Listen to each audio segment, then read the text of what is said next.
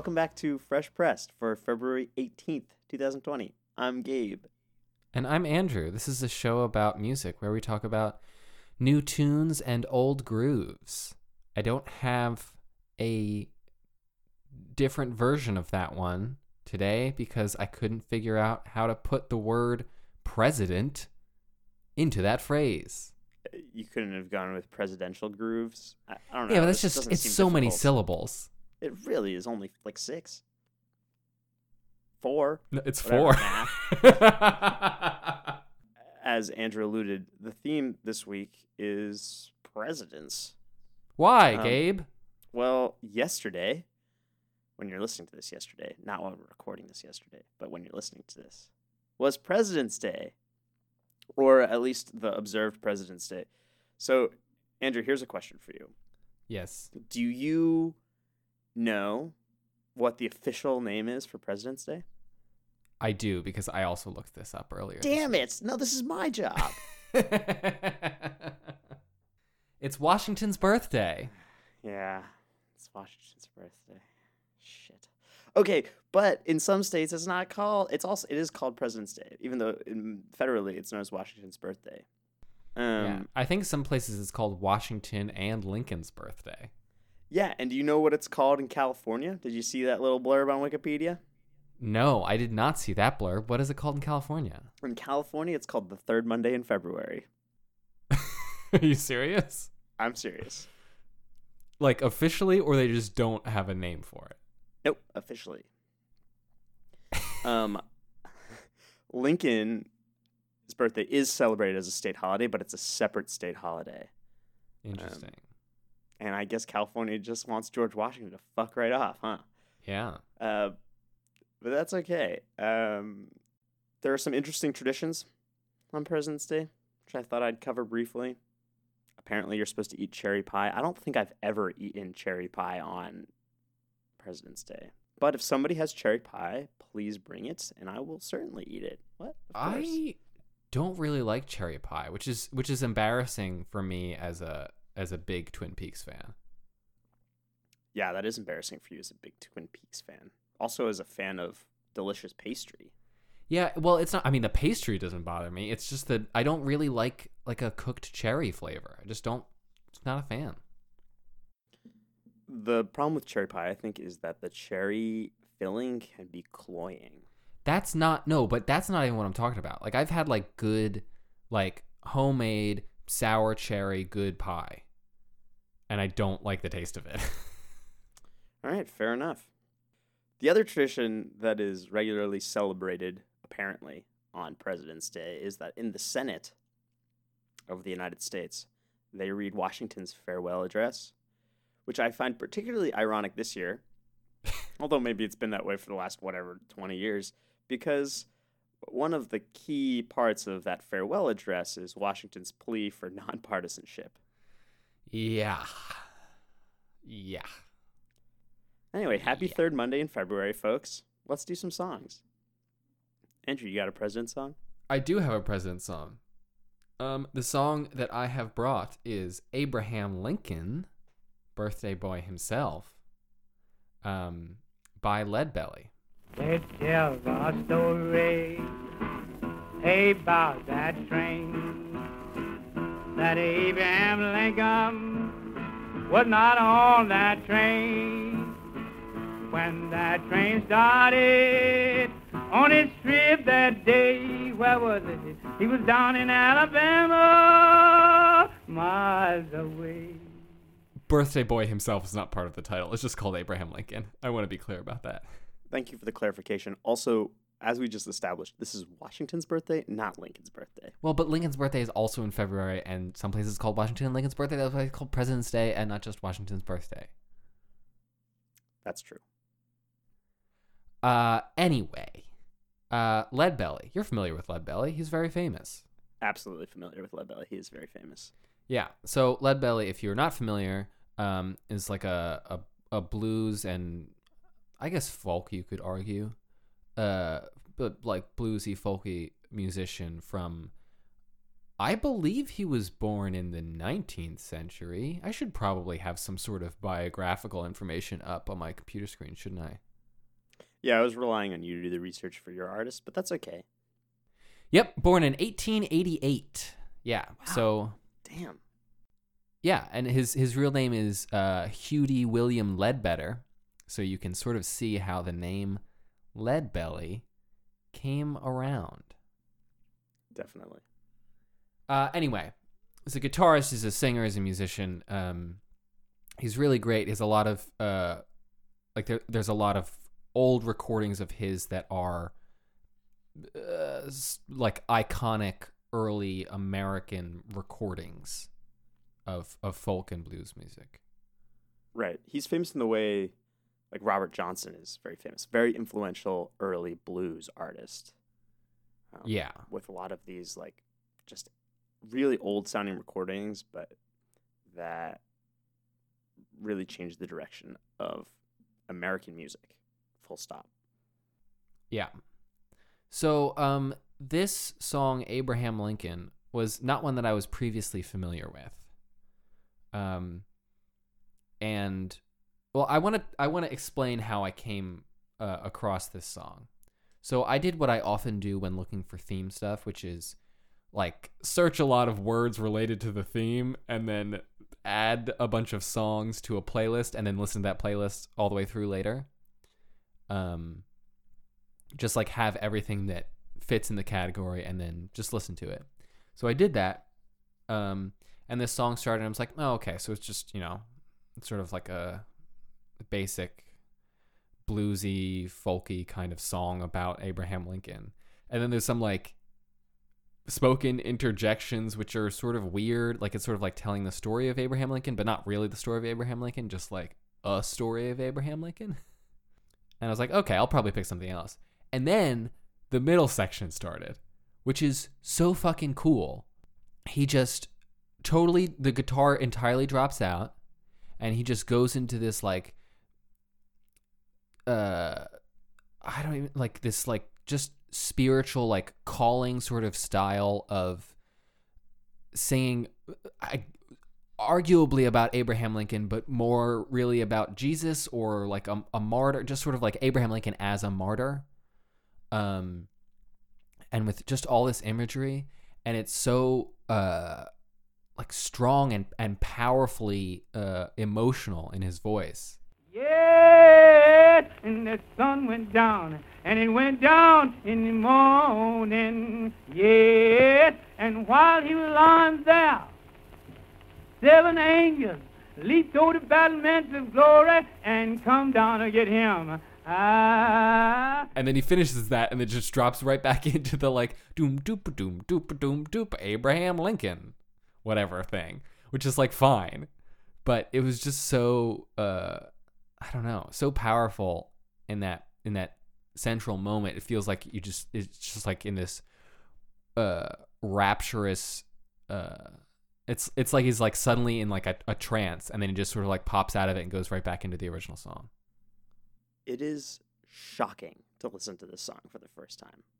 I was stunned. Because you sent me the song, I started listening to it, and honestly, I started to tune out. I was like, okay, Right. This is just like a blues song. That's fine. I get it's about Abraham Lincoln, whatever. And then all of a sudden, you're like, there's this a cappella section. It's just the one guy, just Leadbelly, just belting it out. And he has this wildly beautiful vibrato that's really, really fast and really tight. That's like kind of quavery. And he's launching up his vocal range and and all of a sudden all of this Jesus imagery is overlaid on top of Abraham Lincoln. I- just completely stopped whatever I was doing to listen. And then equally shocking is that moment when he drops out and all it's just back to the guitar. and It's just another Yeah. blues song. It's the kind of song that you could like listen to the first 20 seconds of and be like, okay, whatever. This is like classic old blues, but it's just another song. It turns out it's not, and there's a reason why this Leadbelly guy is pretty famous. yeah yeah it was just so great i had the exact same experience. I was on the train and i was like no okay i'll just i'll listen to the rest of this because i don't feel like reaching in my pocket and skipping to the next song in my playlist. I'll just keep listening to it. And then i just like i just yeah i don't know. It was it was cr- just crazy to hear that in the middle. It gets like even more animated as as that section goes on. Um uh, when he gets to that line, like "Ain't we got a new land?" It's just so good. He just like slides over it so nicely. It's um, it's incredible. Oh, we got a new land. Yeah, I think your reference to this feeling, I don't know, like there's a lot of gospel in here, um, and feeling very spiritual in the church, and of course all of the like savior imagery as well. It feels kind of hallowed in that way. Like Yeah. you're watching somebody sing in like a beautiful setting, and I, I don't know, so powerful. I, Yeah, I can't imagine what it would be like to see this performed live if you don't like I don't know, it's just like one of those things that seems so transcendent um and in the moment. Like I don't I don't know the story behind the recording of the song or the writing of the song at all. But I would not be surprised if you told me like, "Oh yeah, he wrote the song about Abraham Lincoln." And then in the middle of it he was just like, fuck this, I gotta sing this, and just started doing that. And then went back to it and finished the song, and they were like, okay, that's going on the record, I guess. yeah. Uh, and when these kind of recordings were being made, right? Again, no multi-tracking. We talked about this a little last week. So yeah. this is a one take. He's in a room, maybe with two microphones, probably with two microphones, one for his guitar and one for him. And yeah, wow, really good. Yeah. I would I, I, I don't know how I'm gonna end up clipping this song, but I would just recommend just just listen to it from the beginning through the end, which is really what I recommend about every song, rather than listening to like three 20 second clips in a podcast. But um I think the effect of this is is really powerful if you listen to it from beginning to end with with no people talking in the middle of it. Yeah, Andrew brings up a good point. We're we're here to give you samplers, but we would love if you listen to all of these songs, especially because a couple of our songs this week stretch well past eight minutes. Yeah. So um, having three 20 second clips does not really give you a sense of the full scope of the music. no. And for that, we have a Spotify playlist. Yeah. How nice. It's in the show notes. He said, You may bury me in the east, you may bury me in the west, but I hear that trumpet sound in the morning. Carry the news from Washington that Abraham Lincoln. Um, speaking of songs that uh, stretch way past eight minutes, Gabe, what what track did you bring this week? Yeah, I brought more of an epic, I think. Um, the song I brought is B Movie from Gil Scott Heron and his 1981 record Reflections. But oh yeah, I remember in this year that we have now declared the year from Shogun to Raygun. I remember what I said about Raygun. Minute. Acted like an actor. Hollywood. Acted like a liberal. Acted like General Franco when he acted like governor of California. Then he acted like a Republican. I want to get this out of the way. Oh, okay. Well, we can just move on to the next song then. Is this song or is this song not about Jerry Seinfeld? no, that no, cut that. That's terrible. Boo. It's not about Jerry Seinfeld or the B movie with two E's. It's a B movie, as in like not an A movie. So I've been circling him as bringing him for one of my songs for like uh, the last month and a half or whatever. Um, he, uh, right. So uh, last week, uh, an album from Makaya McCraven came out that uh, repurposes his last record called I'm New Here and keeps his vocals over top of um, a new jazz production underneath. Um, and um, he's also, that last album was also collaborated on with Jamie XX and a bunch of other people. So I thought it was time to bring in maybe one of his older songs um, that really showcases who he was um, and how influential Gil Scott Heron was as an artist in the 70s and 80s. Heron is one of those, uh, I would say, one of the great spoken word artists in American music. Um, Wikipedia describes him as an American soul and jazz poet, which I think is lovely. But I like his own description of his music uh, more. He calls himself, or he called himself, sorry, a bluesologist, um, which is cool. Um, he's also been described as the godfather of rap, um, and a lot of his music can be described in that way, kind of um, spoken word over uh, funk and um, percussion heavy production, which you can draw, I think, a line to rap, although apparently he always kind of rejected that notion. I gather that he actually wasn't a big fan of hip hop um, and didn't want to be associated with the genre, which is funny to me because this is music like clearly points in that direction. So he was born in 1949 and he passed away in 2011. And again, he produced most of his music during the 70s and 80s. So this is actually um, sort of towards the end of his output. Um, this album, Reflections. Um, he was very prolific in the late 70s and early 80s. This song, Andrew, is about Ronald Reagan. Yeah, so I that's noticed the president that. we're going for here. It's not exactly uh, pro Reagan. Yeah, I would say it's uh, anti-Reagan. Is actually how I would describe it. Yeah, so unlike kind of the savior notion we had with Abraham Lincoln and Leadbelly, Gil Scott Heron is not for Reagan. The opening line of this song is Well, the first thing I want to say is mandate my ass.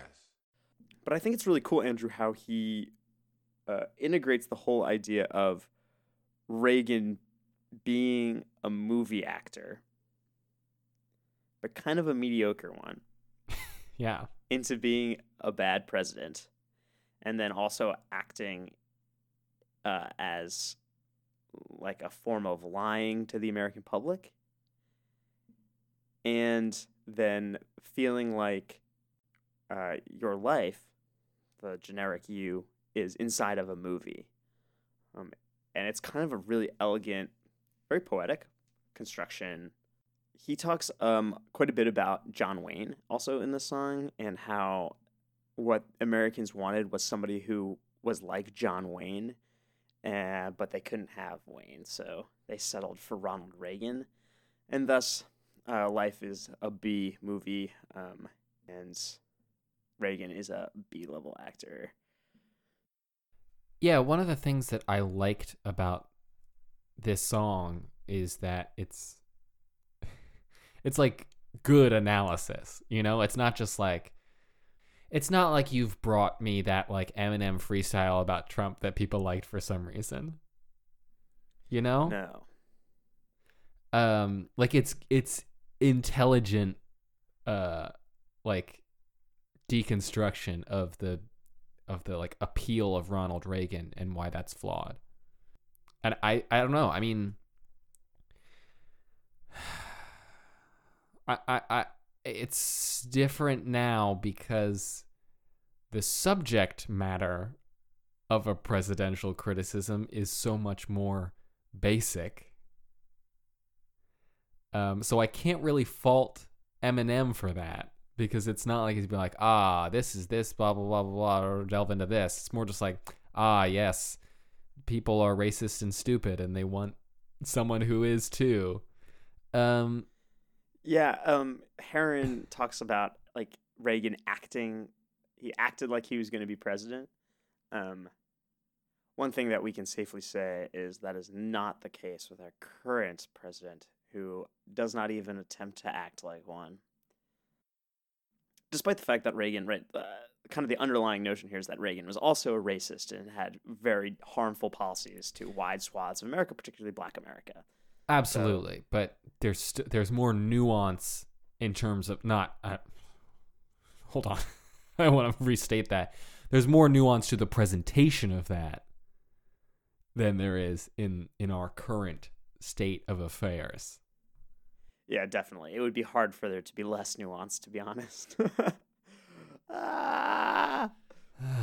hey, everybody. If you haven't registered to vote, now might be a good time to register to vote. Yes. The idea concerns the fact that this country wants nostalgia. They want to go back as far as they can, even if it's only as far as last week. Not to face now or tomorrow, but to face backwards. And yesterday was the day of our cinema heroes riding to the rescue at the last possible moment.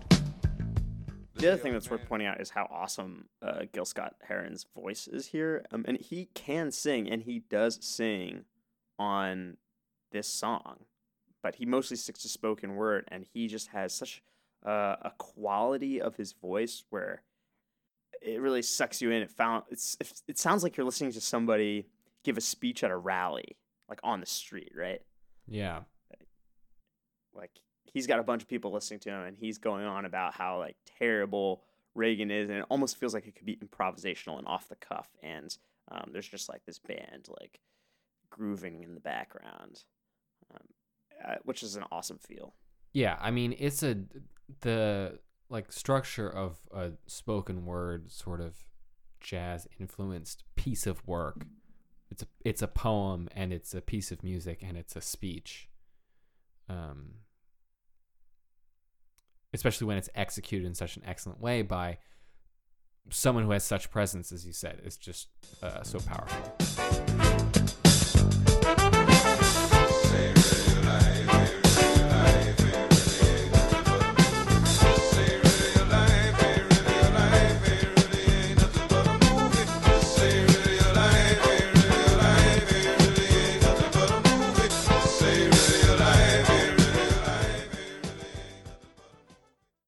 How about some new tunes we got some new tunes this week How about them new tunes? They sure are new. brand new fresh out of the oven new tunes get them here get them fresh Okay, anyway, my new tune is um a song called People Wake Up by the Heliocentrics. Um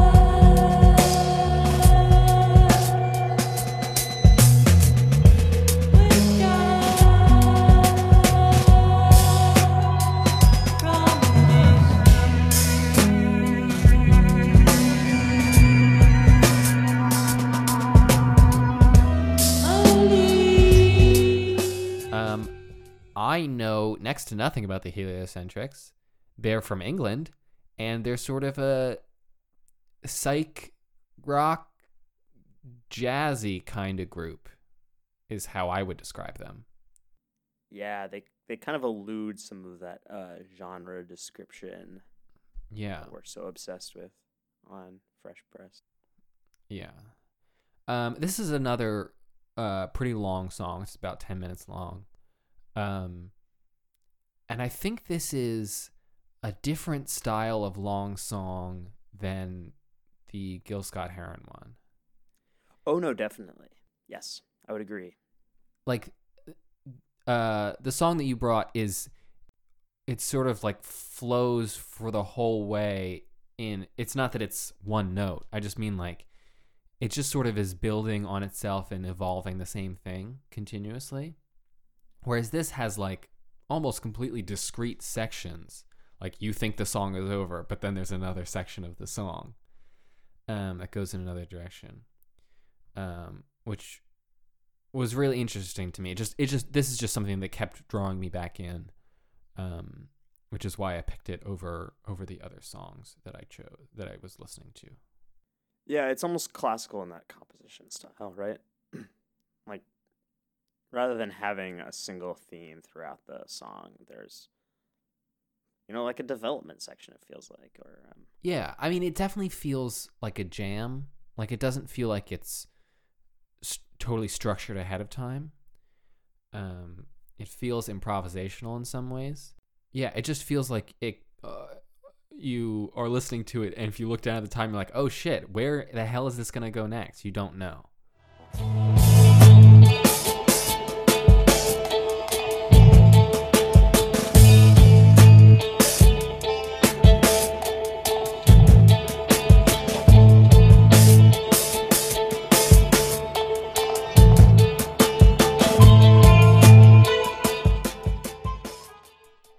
I want to read something how they describe themselves. First of all, they say cosmic psychedelic funk is what they call their yes, music. yes, yes. and then they have this like long list of uh, influences that they uh, want to mention. Um, I think not just for this album, but for their whole body of work in general, which is uh, drawing equally from the funk universe of James Brown, the disorienting asymmetry of Sun Ra, the cinematic scope of Ennio Morricone, the sublime fusion of David Axelrod, Pierre Henry's turned-on musique concrète, and Can's beat-heavy krautrock. There you go. That's a pretty wide range of influences, I'd say. yeah, it is. They're like, we just listened to a Um, bunch of music and we're like, oh, let's put it all together. How would that sound? Yeah. Sounds pretty good. Sounds pretty good. Yeah. Yeah, I mean, I think there's a common thread there of of I don't know. I mean, there's some maybe this is too uh reductive.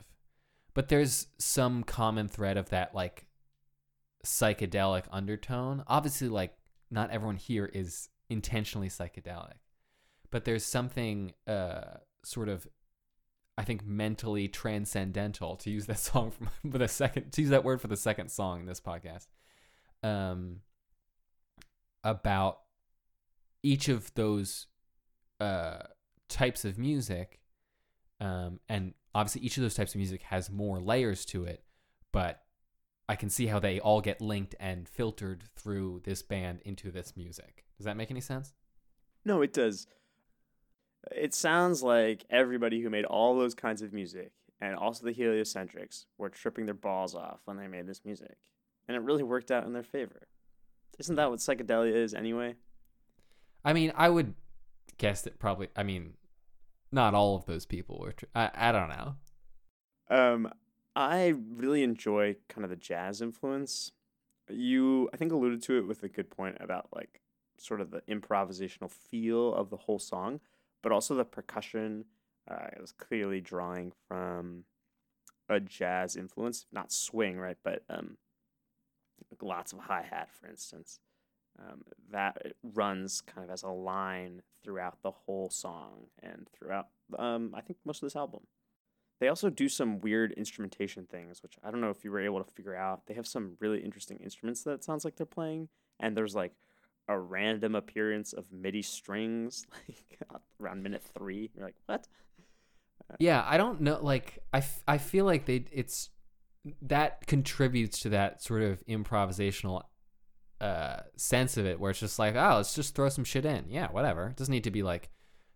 There doesn't need to be a reason to do this here. It's like, ah, yes, here the MIDI strings symbolize how phones. The problem is phones. You know, it's just like, ah, this would be cool. Let's do it. Let's Yeah. give it a shot. Uh, Some of the effect of all of this is really to create an ambiance, I think, um, rather than just having specific musical purpose. Does that make sense? I think Yeah. that's also what you're trying to say.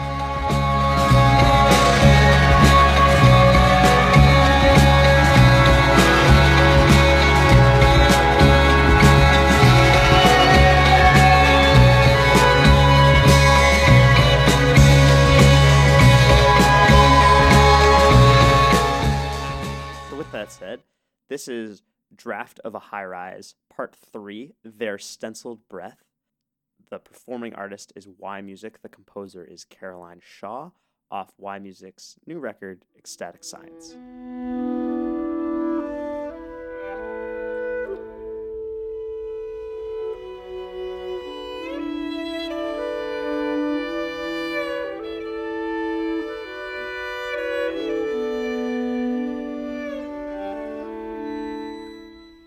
I was so glad that you picked something from this from this album. Um, Yeah, isn't it cool? Because, yeah, I mean, like, uh, like I was very much considering stuff, but I'm glad that you brought it because you're not the one who went to school for for classical music. So I want to hear your. Obviously, it's not like you don't know anything about classical music, but I just mean like I've done a lot of analysis in my life and I don't want to do any more. So I'm interested to hear your full structural analysis of this piece. Oh, it's so exciting. Here we go. This is going to be the part of the podcast, which we have every week, by the way, in case you haven't noticed, where Andrew tells me that I'm wrong. and he's usually right. So,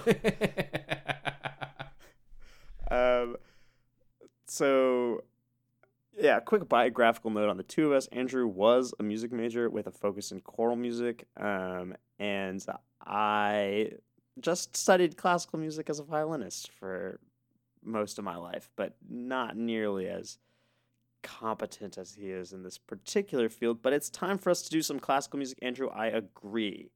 And this is great um, because it brings together um, two artists that are indie adjacent and collaborate together on this piece. So, first we have yMusic, who is the performing sextet. So, it's a sextet of Rob Moose on violin, Nadia Sirota on viola, who, by the way, has a really, uh, a, a, apparently a really famous podcast herself um, about classical music. I don't know, won like a Pulitzer Prize. Um, Clarice Jensen on cello, Alex Sopp on the flute, Hideaki Aomori on the clarinet, and CJ Camarieri on the trumpet. So you have a string trio and then flute, clarinet, trumpet as your winds. So they have worked with, quick list here, Ben Folds, Paul Simon, Regina Spektor, St. Vincent, Grizzly Bear, and Bon Iver, among others. So they're very Great Staves integrated. yeah, also, I just I thought that was gonna be on the list. The way it's Sorry. read, it's a really good album. I, yeah, I haven't listened to it, but that's very true. I wasn't trying to hit every single look. Okay, you know. I just think you should have mentioned the staves. Anyway, um, I think it shows that you're a misogynist. No, they're. I mean, they're really great. They're a great ensemble, and their constituent members are all super cool and also all very good at their instruments. And I think this is a really great album because I feel like there's a large number of people who are familiar with yMusic because of all of those collaborations that you just listed. Like they listen Right. to like the Ben Folds and yMusic thing, or they listen Sure. to the Staves and yMusic thing, or they know that like, um, I know at least Rob Moose does like string arrange like he does string arrangements for Bon Iver for like any any Bon Iver song that has strings in it. Actually, most indie songs that have strings in it is like Rob Moose doing the arrangements. Yeah, Um, so people know them for that reason. Um, and then, so they have this like weird middle status is like they're a chamber ensemble, but they have so much like indie cred. Um, so it's super cool for them to put out an album with all that's like all new compositions by um, people like Caroline Shaw, like like people who are a- around and doing stuff now um, that a lot of people who I think otherwise would not necessarily listen to an album of chamber music will listen to. yeah. This is a good point because this album, despite all of their work they've done with these indie artists, right? This album is classical composition. It's chamber music. There's no, there's not really any direct in, indie influence that's obvious here. Beyond kind of just the natural influence that spreads between all music genres. Um, they worked with a number of different composers on this record, um, including Missy Mazzoli, who's starting to get some buzz, Gabriella Smith, and uh, there is a three part, um, Three movement. sure, three movement composition called Draft of a High Rise that is written by Caroline Shaw, and the song is the third movement of that. Um, and Caroline Shaw, Andrew, I know you are definitely familiar with her work. because of dark. Oh, well, yes, because of Dark. Great show. Go watch it. Um, but I was actually thinking of her work with all of the choral music that she's done. Yes, well, that's an overlap. So her her piece. Um, wait, fuck. What is it called? It's called Partita in Eight Voices. Partita for eight. I knew it was like something for eight voices, some like musical form for eight voices, but I can't Yeah. remember what it was. Partita for eight voices is featured in Dark, and also is a really cool piece that you should listen to by itself. Yeah, it won the Pulitzer Prize for Music in 2013. so, Yeah. uh, yeah, great modern composition. Um, the opening, oh, shoot, I don't remember what it was, what the opening movement's called. Uh, but it is just absolutely stunning to listen to. It's like these spoken, overlapping vocals from the artists that then all blend together into these like pretty soaring harmonies. Um, and Caroline Shaw is in her 30s, right? Really young. Like we think of composers as kind of being old people. Um, she is very new um, and super talented. Um, and this is another one of her compositions. Um, so I picked this particular song um, off of the record because I think it highlights each instrumentalist kind of nicely, separately, and then in unison. Um, so the song opens with a melody in round from the clarinet and the flute, and then the viola.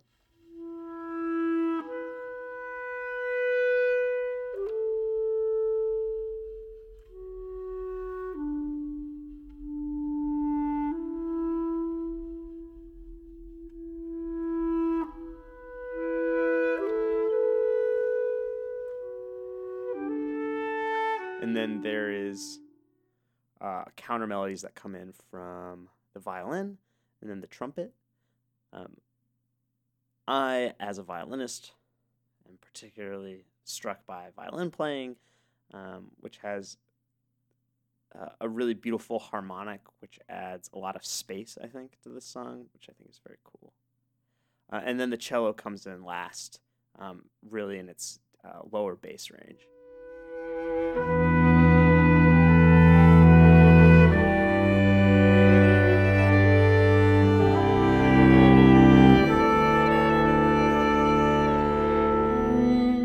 So these are like really broad harmonies, right?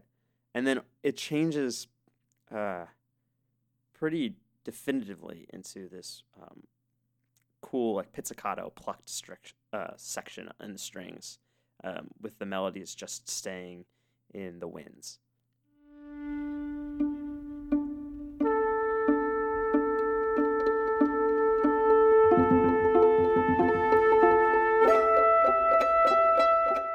That sort of flips as the horns go into a staccato section, and then the strings switch to bowed uh, or arco for those of you who are classical musicians. Um, and the cello becomes uh, there's like some really interesting percussive work throughout the whole album that the cello is involved in, and also in this song. Um, so there you go, Andrew. That's my analysis. How was it? Uh, I guess it was good enough. I feel like I'm a student trying to impress the teacher here, which is not how this podcast is supposed to go. No, it's not at all. Um, no, I, I this is this is I'm glad that you brought something from this album, and I'm especially glad that you brought this piece, and I'm thirdly especially glad that you brought this third movement of it because I think it's the most interesting of of the is the most interesting movement of the piece. Um, like a, everything that you said, it, it really uh individualizes each of the instruments. You can tell that it's written for this ensemble, you know? Um, Yeah. The way that it, it develops and, and plays with the different timbres of the different instruments. Um, it's just really skillful composition and obviously really skillful playing.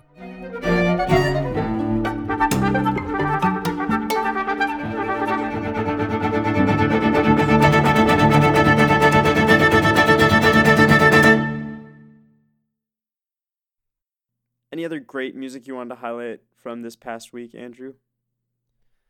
Um, there's a lot of good stuff. Uh, I- I um, uh, really liked a new song by Trace Mountains, and the title of that song is "Lost in the Country." It's a really cool sort of like stream of consciousness, consciousness, uh, style song. Uh, there's a sequence like, uh, I used the venue Wi-Fi. I checked my email twice as I sat and cried the singer from the other band asked if I was all right. Just like great lines um, that uh, are just like casually describing like a, a depressive episode that he went through, which is really my vibe. Um, Yep. I just decided to end up ended up going with something a little more psychedelic this week. Uh, did you hear anything good this week, Gabe? Yeah, I wanted to point out Cindy Lee, who put out a record called "What's Tonight to Eternity," and she's uh, just like absolutely reverb drenched, um, really cool compositions. Um, yeah, I recommend the whole album. and I know everybody in the world knows about the Tame Impala record that came out um, on Friday called The Slow Rush, um, and I think it's a interesting continuation towards kind of the softer psychedelia that Kevin Parker's been after. And I'm going to see them in concert soon, so I'm excited about this album. Um, if you like some more chambery stuff but want to get a little more experimental than yMusic usually does, I recommend um, Katie Gately's album Loom. Um, she's got some cool like experimental kind of electronic chambery stuff, a lot of vocal shit going on. Um, and Gabe, there is one other thing that we do need to discuss briefly. Oh no. What's that? The new Strokes release.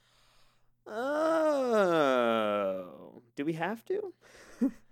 Well, I feel like it's important enough. The Strokes are coming back. Um, April 10th. and they and they played a, a show for Bernie. That's right. And which I respect.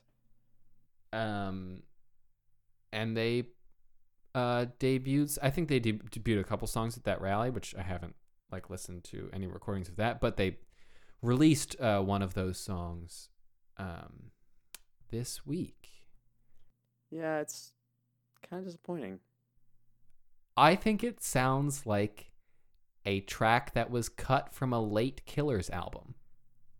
Wow, that is way worse than kind of disappointing. God damn. Oh my goodness. Uh wow. It's like obviously by the Strokes, but it's like I think that's all that I like about it. So here's my great fear with the Strokes as a band. They released one unbelievable album that is one of the most influential albums of the last 20 years. Um, is spectacularly written, extremely tight. The composition is wonderful. Then they released a second album where they tried to experiment a little, and it's also good, but by no means influential and then they've done nothing interesting since then. So yes, I'm going to listen to their album that comes out in April, but I'm not necessarily like I want to be excited because it's the Strokes, right? And everybody thinks of the Strokes as this band, uh, this band that released uh, is this it, but Yeah. I don't think that band exists anymore, um, and I don't think that they really have anything fresh to do. And yeah, I do want to challenge. I think there's a couple good songs on their third album. All right. Yeah. I I'm just like I, I haven't been impressed with anything since Room on Fire. But that's okay. I'm still gonna listen to the album. Um and yeah, the Strokes are a really important indie band. Like really Yeah. important. So they have earned at least that. Anyway, on that upbeat note, that's our show for the week. Um, you can find us on Twitter at Fresh Pressed Pod. Um, we also have a playlist of the music that we put on the show on Spotify, which you can find in the show notes. We are also trying to expand our listenership, um, so we would appreciate uh, giving us. Um, if you haven't subscribed, obviously, please do that. Um, and if you want to leave us a rate and review on Apple Podcasts or iTunes or whatever we're calling it now, um, we would love that. well, Gabe, you should know. it's called Apple Podcasts, but everybody likes to think of it as iTunes still. Um, and yeah, please go ahead, tell some of your friends. Let us let them know what we're up to. Um, we're hoping to kind of expand our footprint. Um, hopefully, we'll get the website back online and in a functional format. Um, we might be starting an Instagram page, so stay tuned for those developments. Anything else, Andrew? Oh, you did this last week and it and it bit you in the ass to pass it to me at the end after you've already said everything that needs to be said. Yeah, but I want to give you the opportunity to say something funny because you're the funny one. Ah, yeah, but now I've I've talked it away. It's gone. The moment's gone. Anyway, I'm Gabe. I'm Andrew. and you've been listening to Fresh Pressed. See you next week.